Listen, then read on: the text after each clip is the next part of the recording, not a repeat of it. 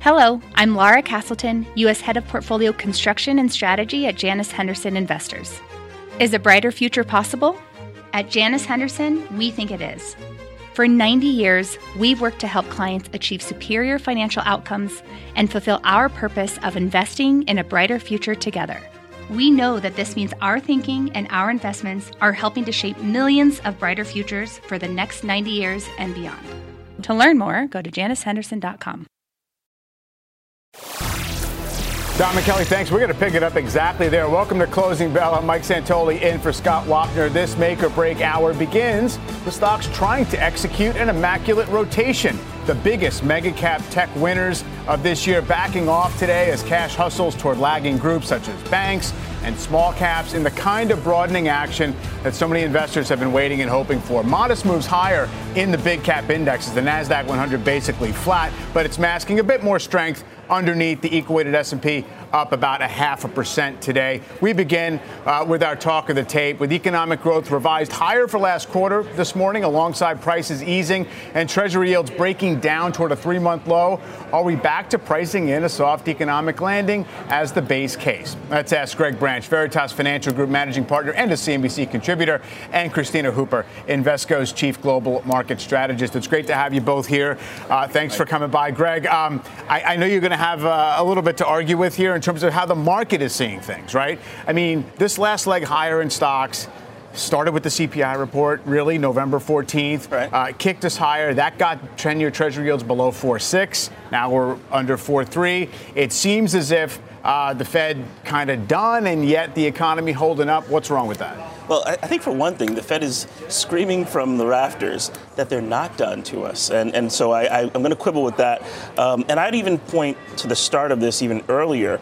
Uh, but similar to the CPI, where the market started to extrapolate uh, a data point as a consistent linear series.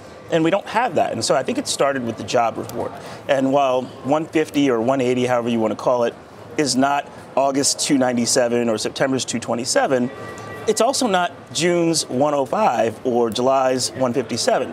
And so to extrapolate that that's a trend and that we're going to have continued further weakening in the jobs market, um, I think is a misnomer. I don't think we can do that when it's jumping around like that. So too the CPI. And so I think you've seen a coordinated effort from the Fed to say we're not thinking the way you market is thinking. Mm-hmm. And I think they have some other unforeseen headaches that they haven't announced to us yet. But well, let's get to that a little bit because yesterday, of course, the market really took heart in, in uh, Christopher Waller, Fed governor, essentially saying policy's in a good place. Maybe if the conditions line up, we'll be cutting rates. But we did want to hear what uh, what uh, uh, Barkin had to say today. Thomas Barkin, uh, who's not a voter but did speak today, uh, maybe a little more in tune with you, Greg. There's no particular need to do anything with interest rates if inflation is coming down. But if inflation is going to flare back up, I think you want to have the option of doing more on rates. So there's your, you want to have the option. Maybe we'll have to if inflation doesn't cooperate. But I mean, it seems as if the market's able to look at the inputs of inflation, or at least right now is getting more comfortable with the idea that it's in a, it's in the trend we want to see. Right, and the market is. I just don't know if the Fed is, and yeah. I think that that's setting up for a negative surprise. Look, we know that they want to see further weakening of the labor market. We know that they want to see continued disinflation. The things that they're not telling us that they've wanted to see is they wanted to see yields in and of themselves continue to rise organically and do some of the tightening for them. They wanted to see expectations remain anchored, and they're slowly becoming unanchored. We're reaching levels we haven't seen in a decade on the long run, up at 3.2% now, and on the short run at 4.5%, which is much different than the Fed's projected 2%. And lastly, when that base base effect starts to become more unfavorable, as it mm-hmm. will continue to do, we won't get as much psychological comfort from that headline number. The markets won't be able to take as much psychological comfort from that headline number. Kristina, where do you come down on that, on this idea that maybe the bond market is either overshooting with yields coming down this much, or does it make sense given the data we have? Oh, it absolutely makes sense given the data we've seen, and quite frankly, um, what I think the Fed plans to do.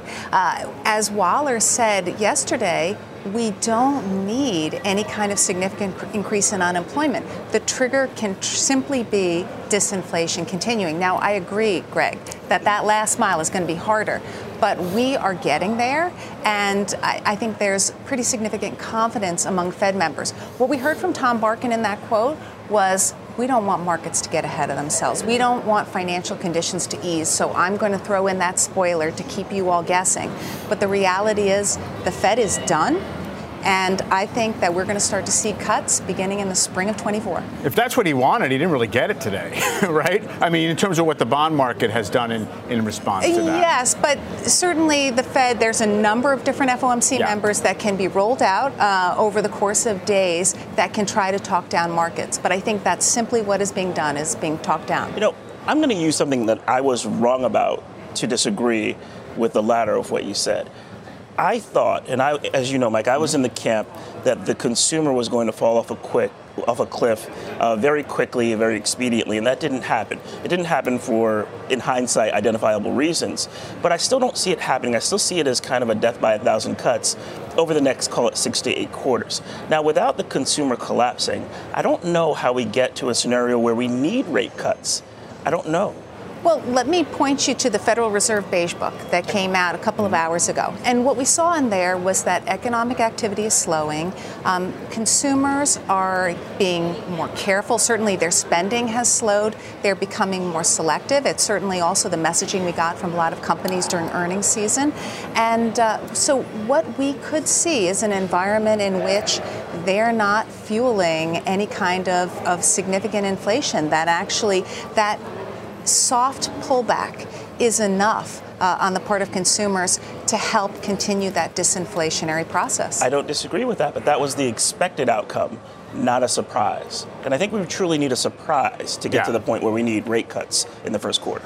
Yeah, uh, well, I, granted, in the first quarter, who knows what the timing might be uh, in terms of rate cuts, but it seems that the market usually gets comfort in, you know, that period between when the Fed is just on hold tends to be okay. And I guess, Kristina, I would ask, uh, regardless of what we think is going to happen unfolding with inflation, with Fed policy, what is the market set up for here? Because, you know, we had a situation back in July, arguably, when we again thought soft landing is in the bag. Uh, positioning got pretty over aggressive. Maybe valuations got stretched. We weren't ready for a seasonally weak period with yields flying. Uh, and so, therefore, we got that correction. We've recovered from that. Where do you think we are right now with regard to market pricing? We're at a point where I think we're going to see global risk appetite increase from here, mm-hmm. as it should, because I think markets have become more uh, certain in that view that the rate hike cycle has ended. Um, some, some stocks certainly are overvalued in this environment, but there are a lot of areas of this market that I would argue are undervalued. And of course, we're only talking about the U.S. right yeah. now. If we go outside the U.S., there's some screaming buys. Uh, and I think that's what we're likely to see this broadening of the market, which started a little bit today and is likely to continue. Uh, Greg, in terms of investment tactics, uh, given your view, where does it leave you? I mean, look, I mean, you seem to be saying that the economy is going to be a little more resilient than currently expected, and therefore the Fed might have to be higher than the market anticipates. But what does that mean for companies? Right, and so I'm.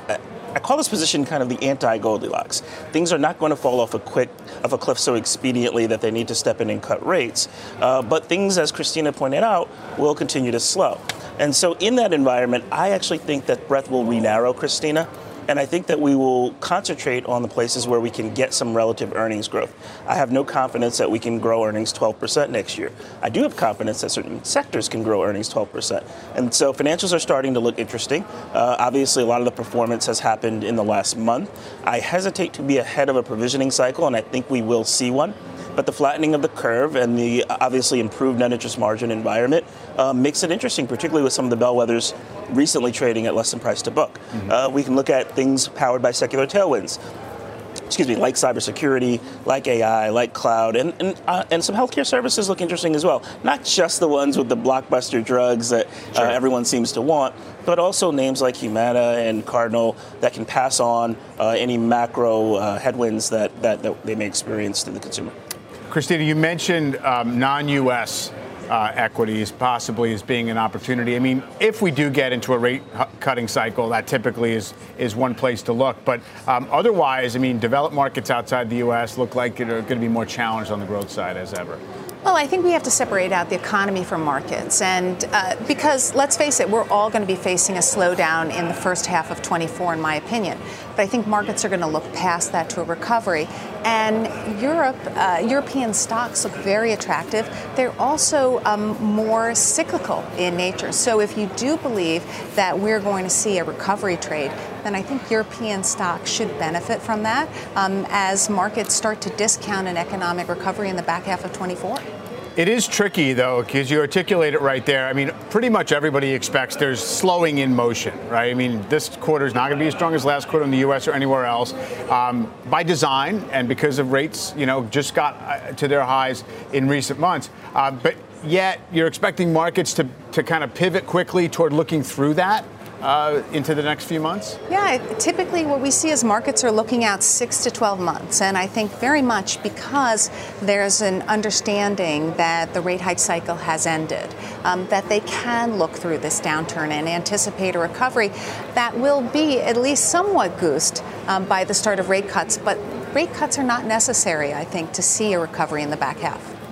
Um, Greg, in terms of fixed income, um, I mean, you, know, you now finally have a bid in bonds. In fact, it's one of the strongest months we're on track for in bond returns for a while. Uh, obviously, coming off of two terrible years. Right. But um, where does that leave you? Because a lot of folks, I think, were uh, were, were maybe getting used to the idea that five percent was going to be available on the long end for a while. Right. I, I, think it'll reveal itself to be available again. Uh, I think the Fed is right to wait here. Um, I, I, disagree with my colleague Kristina, although I have uh, much admiration for her. Um, I, I, do think that they won't do anything in December because they should wait. I would wait. Um, hopefully, you know, the auctions that we have coming up, and we know we at least know about 1.6 trillion. Sure. There's probably more than that. Hopefully, organically, that will give some boost to the, the, the yield curve in and of itself. And so I think that we'll see higher yields. That keeps me focused on the short end for now, mm-hmm. uh, where I can remain somewhat liquid, and I'm not tied into a, uh, a yield that does not warrant the risk that we're taking. Just in case uh, we we lacked for further things to worry about, though, we do have some comments from Jamie Dimon from this morning, and he's he's speaking uh, in this direction as well. My view about the economy is I think there's a higher chance than other people that rates have to go up. There are a lot of things out there that, which are both dangerous and inflationary. So I just say be prepared.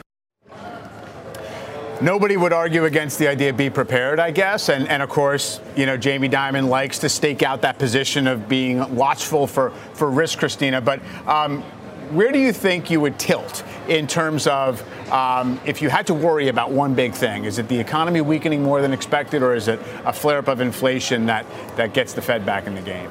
I think it's the economy weakening more than expected because of those long and variable lags of monetary policy.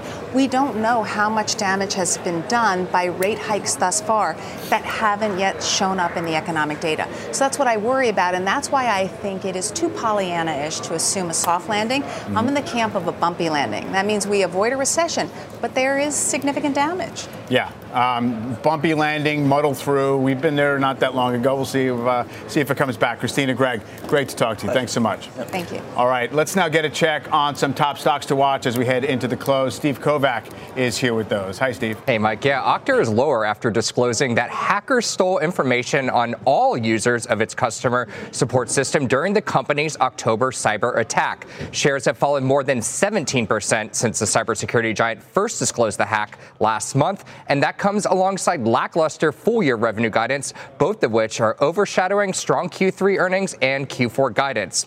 And turning to Okta's larger rival, CrowdStrike, that stock hitting its highest level since April of 2022. The company topped analyst expectations in the prior quarter and issued fourth quarter guidance that also beat estimates. Those shares have more than doubled in 2023, up more than 120%, and are tracking for their best day in over a year. Mike. Uh, Steve, thanks so much. Appreciate it.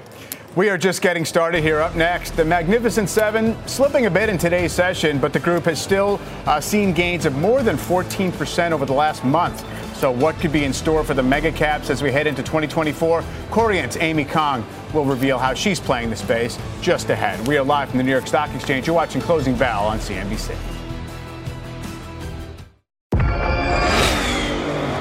Did you hear that? That's what an estimated 500 horsepower sounds like. Next, give it to you. How about that? That's a premium Bang & Olufsen sound system with 18 speakers and a Biosonic sound experience. And that, that's our legacy. You ready to be a part of it? Let's give it to you. Unlock the energy of the all-electric ZDX Type S. Order now at Acura.com. When it comes to your finances, you think you've done it all. Saving, researching, investing. Now you can take those investments to the next level with Yahoo Finance, our sponsor today. I have an investment account with Schwab and a 401k with Fidelity, and I use Yahoo Finance to consolidate them so it's incredibly easy to manage. They've been helping great investors like you for over 25 years. So whether you're a seasoned investor or just looking to level up, Yahoo Finance can simplify things, putting all your tools and data in one spot. Yahoo Finance takes a 360 degree look at the financial news cycle. From breaking news, original editorial perspectives, analyst ratings, independent research, and customizable charts, they've got you covered. You can see all of your 401k and other investments by securely linking your brokerage accounts. Yahoo Finance gives you insights and helps you see your wealth in its entirety. That big picture perspective helps smart investors become even better. For comprehensive financial news and analysis, visit the brand behind every great investor yahoofinance.com, the number one financial destination. yahoofinance.com. That's yahoofinance.com. Welcome back to Closing Bell. The Magnificent Seven stocks are underperforming today, despite the S&P tech sector hitting a record high earlier in the session. And with the group already gaining nearly 100% this year, is the mega cap trade set to turn in 2024? Joining us now at Post 9 is a shareholder in a number of these big tech names, Corient's Amy Kong. Great to see you. Thanks for coming by. Um, so obviously, this is a small decline after a big gain in these names. And of course, on a two-year basis, a lot of them have really just round tripped. So we don't know where it goes from here. But I'm curious if you think that the market's reasons for uh, piling into these stocks, right, where they seemed insulated from a lot of the slowdown fears and the, the, the yield moves, uh, and also from technological disruption, if any of that is changing at this point not from what we're what we're seeing. Um, you know, the markets have transitioned into two scenarios this year. One is the fact that we are in a higher for longer scenario, and to that point, companies, larger cap companies rather, are outperforming smaller cap. And then second, this, uh, the second scenario is essentially the Fed is closer and closer to done, and with that point, growth is coming back, and that really kind of makes up the rationale of why investors are looking into these types of names. They fit the category in both ways. It's interesting when, you know, so it's higher for longer was the premise for a while and now yields are rushing lower because maybe it's not as high for as long as we thought, right? that, that's probably right. You've, you definitely have a risk-off momentum right now, and that's obviously driving uh, a little bit of the yields moving uh, mm-hmm. back down. Uh, and I think that could be the, the way to be starting off into 2024 as well. We, we are seeing that the market continues to be as resilient as it has been. Uh, labor market conditions continue to be healthy, and it's really hard to call a recession, quite frankly, unless you have labor markets turning the corner. Sure. And, you know, as much as we talk about these stocks, um, the, the big seven, or maybe you want to exclude Tesla and it's six, or however you define it, they are moving on their own fundamentals to a degree. I mean, as you can see, the outperformance of NVIDIA and Microsoft relative to some of the others shows you that there's something long term happening here. Is there anything going on with NVIDIA in particular that gives you pause that either it's pulled forward too much demand or it's become too popular as a stock? Certainly there's a lot of positive momentum there, and we are cautious going into the stock as with brand new money at this point. But we do see the longer term megatrend there, and the fact that they have guided revenues uh, really a double from two quarters ago, and they just reported last week, and they actually surpassed expectations once again. Again, two great quarters in a row. It does cause for um, again this megatrend of AI and, and such becoming a longer term uh, thing to stay, and we're watching that very carefully. As you do have um, you know fresh client money to deploy. Uh, where are you more looking at this point? Valuation continues to be a key discipline for us. We just don't want to be chasing performance, even if there is a longer term trend in play. Uh, we are obviously very keen on some of these longer term trends, so we want to be in places like the NVIDIAs of the world when the timing is right. Mm-hmm. Microsoft, to your point earlier, is another area that we have been long term holders of, and we would still be buying today. They continue to, to impress from the standpoint of pricing power, free cash flow generation, again, all the things that are checking off in this kind of environment, sure. uh, and they will benefit, in our, in our opinion opinion from AI in general as well. It is fascinating. Everyone is very much seizing on you know the visibility of Microsoft's you know capacity to monetize in, in AI. Um, I was noticing earlier though um, that it was almost a one for one that people were kind of paring back Microsoft. It was down one or two percent, and all other software stocks were up. So some of the growthier stuff that got left behind, smaller cap, you know, maybe lower profit levels currently, uh, seems like it's catching a little bit of a bid. Uh, is that something that's interesting, or is, do you think that's just a little phase that we're going through? We are looking at derivatives of this AI trend. Obviously, the big seven, as you've noted, are the first places people are looking towards. But we're thinking about the second, second derivatives, if you would, companies that are supporting Microsoft, companies that are supporting NVIDIA. Uh, we are very still very mindful of uh, valuation, uh, and in general, you make a very interesting point. The Magnificent Seven makes up about 90% of this year's uh, rally and outperformance. We are paying attention to the other 493, uh, but we're still being very selective because valuation and the idea of monetizing off of AI and some of these larger trends, it's still, you know, a thing, something we're waiting to see. It's not necessarily consistent across the board. You know, we've gotten obviously plenty of news along that front the past couple of weeks. So the OpenAI drama, uh, Microsoft seeming like they've kind of retained whatever um, exposure they have to, to what OpenAI is doing, but then Amazon coming out with its own co-pilot, so to speak. Everybody wanting to convey that they're participating here. Does it muddle the outlook at all, or do you think that uh, at this point we can have multiple potential winners? You can absolutely have multiple potential winners, uh, and there are so many different ways of playing this AI trend.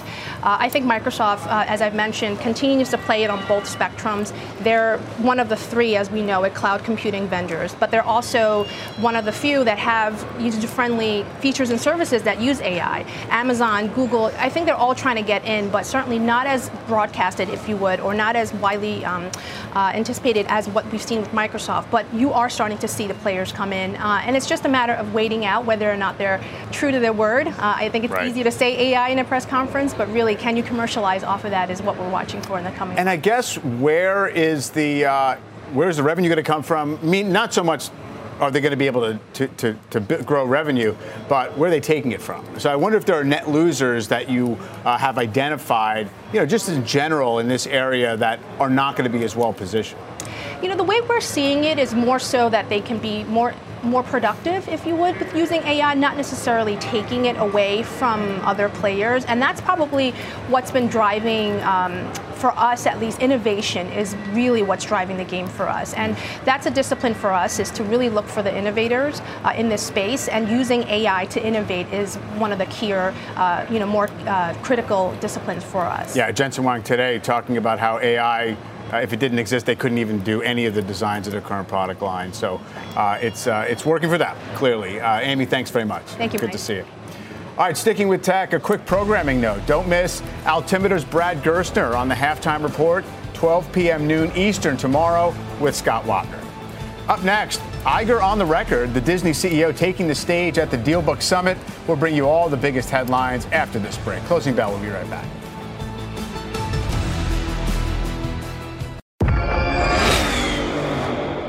Hear that? That's what an estimated 500 horsepower sounds like. give it to you. How about that? That's a premium Bang & Olufsen sound system with 18 speakers and a Biosonic sound experience.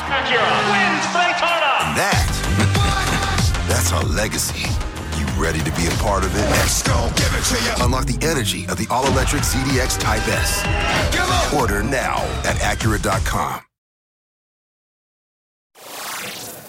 Welcome back. Disney CEO Bob Iger taking the stage at the DealBook Summit earlier this afternoon. Julia Boorstin here with the highlights. Hi, Julia.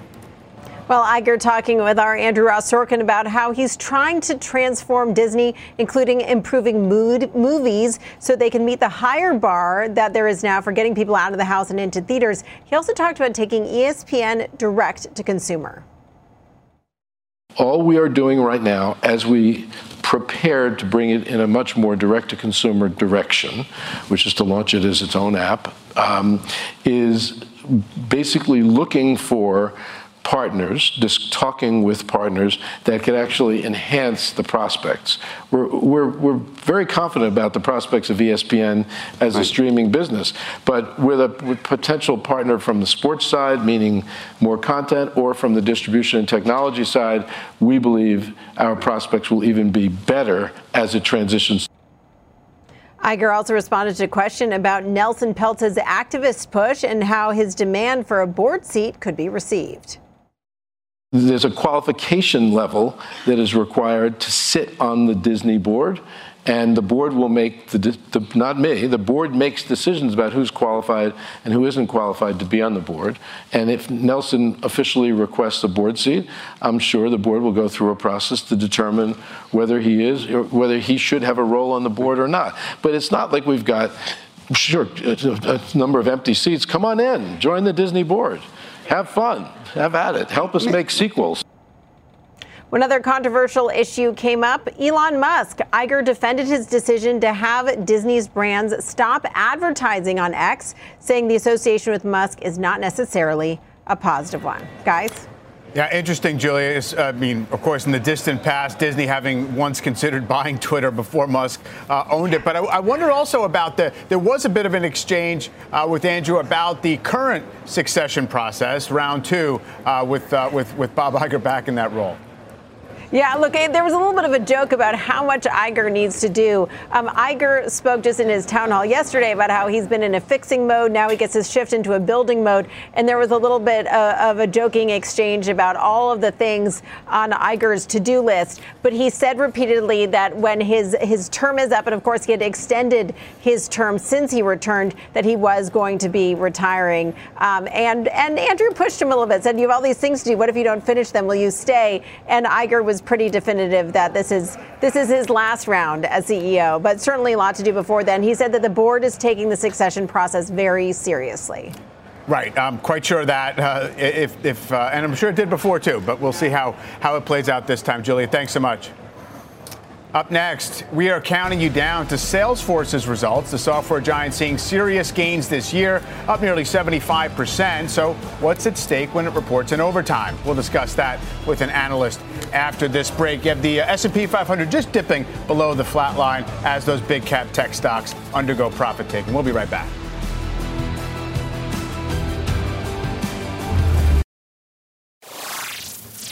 Welcome back. Shares of Salesforce up nearly 3% as the company prepares to deliver earnings after the close. Let's bring in Brent Thill of Jefferies with more on what to expect. Brent, good to see you. I mean, um, the consensus has been rising for months uh, for this quarter, for the current fiscal year, for uh, for Salesforce. So clearly, trends uh, moving in the right direction. Where are expectations at? What are you most going to be focused on in the numbers?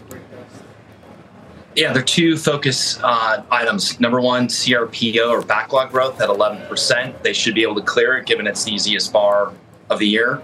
And we believe uh, activities picking back up in tech spend. And then number two is operating margins 30%. This company uh, has way higher aspirations on margin. Their peers are high 30s into the 40s. You look at Adobe, mid 40s. You look at Oracle, low to mid 40s. You look at all the the established peers. They're way ahead of Salesforce. So this is why the activists have been involved because they've been run, running way below cruise altitude uh, on margin. And so we think the continued focus there uh, will give uh, the shares continued lift as long as they continue to show progress on, on both CRPO at 11% and 30 plus percent operating margins. There's some um, expectation, I suppose, that they may uh, roll out some some more distant guidance, right? Are they going to be framing out how the next fiscal year is going to look? I guess that would incorporate whatever they think they can achieve on margins. Yeah, and again, I think this is still, in our opinion, a double-digit uh, top-line story with uh, 35 40 percent margins long term, and then the whole AI craze has not hit. So if you look at Microsoft and Adobe, their AI monetization's way ahead of Salesforce. We think that wave will come to them. It still hasn't yet hit in a big way, but will hit. And you look at a, number of, of other businesses like Slack underperforming. We believe Slack can begin its outperformance with their new leadership. We look at other segments of consolidation of their, their clouds. Uh, there's there's a tremendous opportunity in front of Salesforce. And again, this is really the big uh, stock run's been driven on margin. and now we have to see uh, again that they can sustain that double-digit top line, and again continue to commit to, to the margin upside. And in terms of you know AI and, and overlaying that into their various uh, products and services, we're seeing some commentary about how their customers are, are feeling about that and what can be delivered by way of Salesforce. How specifically is that going to play out? Do you think for them? I think it has a big role in 24, not this year, and it will have a, a, a meaningful impact to their business if you think about you're using their products today, you're a service representative, the AI agent can effectively help understand what is Mike looking for, what can I provide to you uh, when you call into a call center. Do I even need to talk to a rep? Uh, when you when you have a sales engagement, you you may be a VIP, which you are, uh, and, and uh, you effectively should get special service versus myself. I'm not a VIP. Uh, so if you think about what what happens uh, in, in terms of AI for Salesforce overall, there's an incredible opportunity. There's so much data trapped in Salesforce, and many users of Salesforce uh, effectively say that they, they spend more time feeding Salesforce the data versus Salesforce giving them the data back.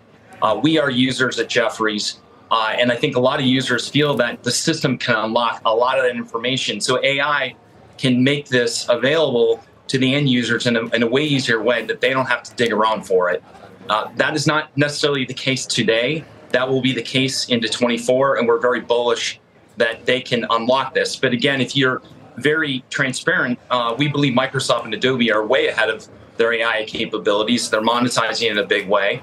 We think Salesforce was lagging a bit, but has an opportunity to catch up, and that'll be a, a 24 catch up in our opinion.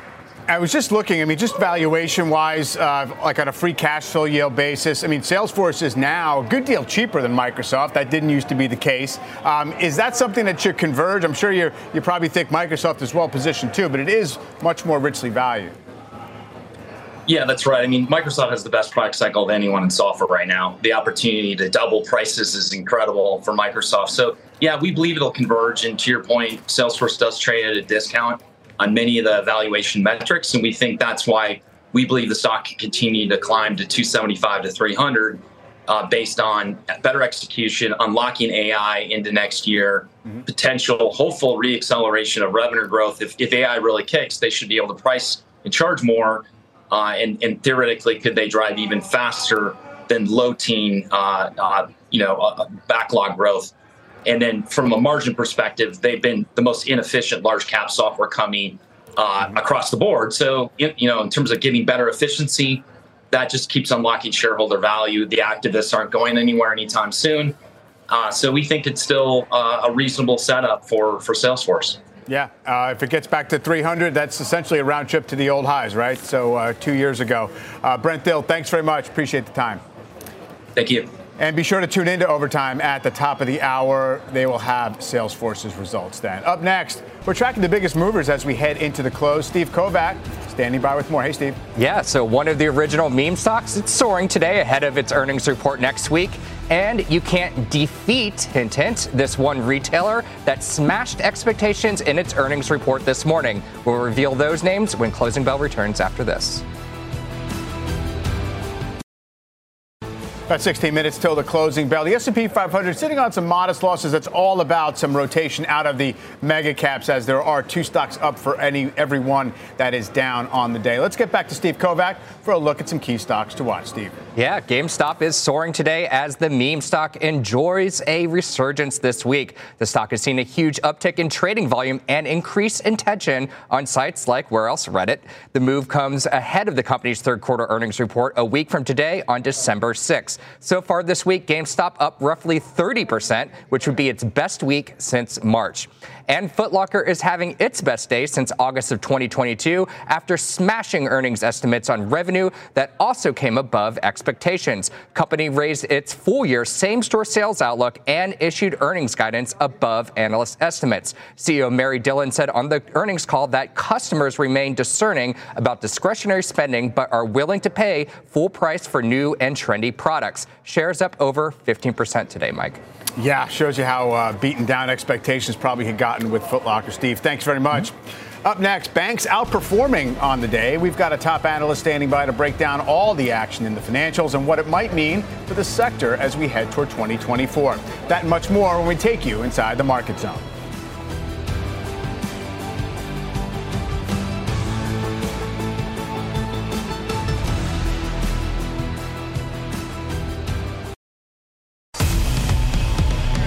Closing bell market zone. Peter Cecchini of Axonic is here to break down these crucial moments of the trading day. Plus, General Motors shares soaring after announcing buyback plans. Phil LeBeau has those details. And Gerard Cassidy of RBC Capital digs into the rally today in bank stocks. Welcome to you all. Uh, Peter, uh, market uh, in the last few weeks is getting pretty comfortable with this idea that we've seen peak yields. The Fed might be getting out of the way. The economy so far hasn't buckled. Uh, earnings back on the upturn. And I don't know, risk risk back on. How do you see the setup? You know, I, I, see the setup as, as very bearish positioning at the end of October. Um, that that was amongst uh, professional investors, CTAs. You know, we ended ended the month of October with fewer than 20% of, of uh, S&P stocks above their 50-day moving average. Um, and lots of under, other indicators um, suggesting that you know people were just a bit too bearish. Um, and that usually coils the spring for a rally. Um, we've gotten that uh, fueled by sort of the emer- reemergence of a Goldilocks narrative. Um, and you know what happens oftentimes is when stocks rally, that feeds on justifications for that rally, or or people create narratives, they craft narratives to fit the rally. And I really think that that's what's happened here. I don't think much has changed. Um, I think the long and variable lags of monetary policy are going to kick in. Certainly take long, taken longer than I thought they would, but I don't think the narrative for next year has changed uh, at all in our view. I mean, there's certainly narratives always do hold sway and they do change and they follow price and all the rest of it. But that what you say suggests two things. One is that that excess of bearish positioning going into the October low may have been an overshoot on its own, and therefore the S&P never belonged near 4,100 this time around. But also beyond narrative, the 10-year yield going from 5% below to below 4.3 seems to take some of the pressure off the market and the economy as well. No. No, I agree with that. There's definitely a feedback mechanism, a reflexivity between 10 year yields and equity markets. I agree with you. That's part of the relief. That said, where I think the narrative has gone uh, a, little bit awry is the reason why yields have come in. Fed funds futures are also now implying about 1.2% uh, cuts uh, for next year. And it's our view that, that those cuts are coming from expectations for a slowdown, not a soft landing. And so, you know, you've got this circularity here to the reasoning that's beginning to embed itself. But, you know, the Fed history tells us that the Fed has rarely, if ever, orchestrated a soft landing. And I'm just not certain what's changed this time. Um, yes, yields are leading equities. Clearly, that's helped to support equity risk here. Um, but we just don't think that's sustainable given the trajectory of fundamentals that we're seeing, especially a lot of the high frequency data. Yeah, I mean, there's no doubt. I mean, even a slowdown is compatible with the idea that ultimately, you know, you get a softish landing. I suppose it's a matter of whether uh, it really gets worse from there. Um, but you know, the credit markets seem not to be sniffing any of this out. Does that give you any comfort? Well, you know, when you look at high yield spreads, I agree with you. They've they've they've done nothing but but sort of tighten. But there are markets that are sniffing it out. You know, when we look in uh, certain structured credit markets in, in particular, where we happen to to traffic, you know, we think that uh, you know a slowdown is being priced in and see pretty good risk-adjusted returns uh, there. Um, and you know, when Mike, when we look at relative value from bonds to equities, for example, you know, we just we just don't see it. When we see an S and P dividend yield of about one and a half percent versus you know, real 10 year yields um, well above 2 mm-hmm. it, it just doesn't square. And forward equity returns have been very, very low every single time you've had that sort of dislocation. Yeah, uh, fair enough. Uh, the intermarket stuff is not necessarily a pure green light. Peter, good to talk to you. Thanks so much. Thanks, Mike. Phil, uh, GM uh, responding to this uh, accelerated buyback announcement up 9%. What are the details? Well, when you get a buyback where you're going to take 17% of the shares and immediately take them off the market, uh, you're going to get the stock bouncing higher. We'll talk about that in just a little bit. The other piece of news with General Motors today is the company's outlook. They issued new guidance for 2023. Remember, they pulled that back during the UAW strike. The guidance isn't dramatically different from what we saw uh, back before the end of the UAW strike, but a little bit of a trim here and there. And then the other thing that we heard from them is that they will be investing less when it comes to their autonomous autonomous vehicle subsidiary Cruise. And we've, we've talked at some length about the problems with Cruise uh, that they've had with their vehicles out in San Francisco. For the time being, those are suspended. And finally, Mary Barra this morning on Squawk on the Street said, look, we have got to improve our execution. Here's Mary talking with us. There was a lot of challenges this year uh, with labor negotiations, et cetera. Those are behind us now. And that's what gives us confidence in the business, confidence to do the ASR at a $10 billion level. And, you know, we're going to move forward and execute and, uh, again, move past these, I'll say, bumps in the road on in the areas of, of autonomous and electrification. That ASR she's talking about, that stands for Accelerated Stock Repurchase Program. $10 billion of that, 6.7 billion will go into immediately retiring uh, GM shares, about $6.7 billion worth of shares. And again, that takes 17% of the float off the street almost immediately. Also, take a look at shares of Ford. The reason we're showing this to you tomorrow, there is a Barclays analyst conference. We will hear from Ford at that conference. Don't be surprised if we hear the company, like General Motors, giving us an update on their outlook, whether it's for 23 or for 24. But certainly there's going to be some questions about the outlook, and we'll hear from Ford at that analyst conference. Mike? You know, Phil, um, one way uh, to interpret the decision to do this accelerated share buyback is look, they're telling the market, look, you're pricing us at four times earnings as it is. You know, you're, you're valuing GM as if there's not much of a growth future, if any at all. So yep. we'll just give you the capital back. Whoever wants to take the money and go can go. And we got to prove it to the rest of those investors that there actually is a next act in terms of growth. And that's the big question. What is the next act? Look, if you strictly, if you were General Motors and you did not put all of this money, the billions of dollars that you've allocated into autonomous or into EVs, you could make the argument, Mike, they're killing it when it comes to internal combustion engine vehicles and that they would have even more cash that they're spitting out.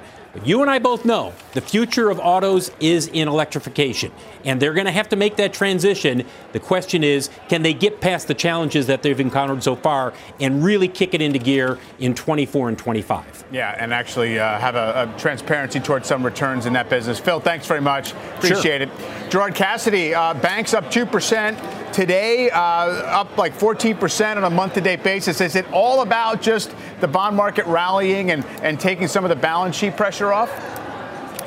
Mike, I, I think it's some of that, no, no doubt about it. Um, certainly at the beginning of the year, of course, many of the uh, investors were very concerned about the unrealized bond losses. And to your point, they reached uh, levels that were very high at the end of the third quarter, and now the 10 years come in quite dramatically since the start of the, the fourth quarter. But more importantly, Mike, it's all about credit.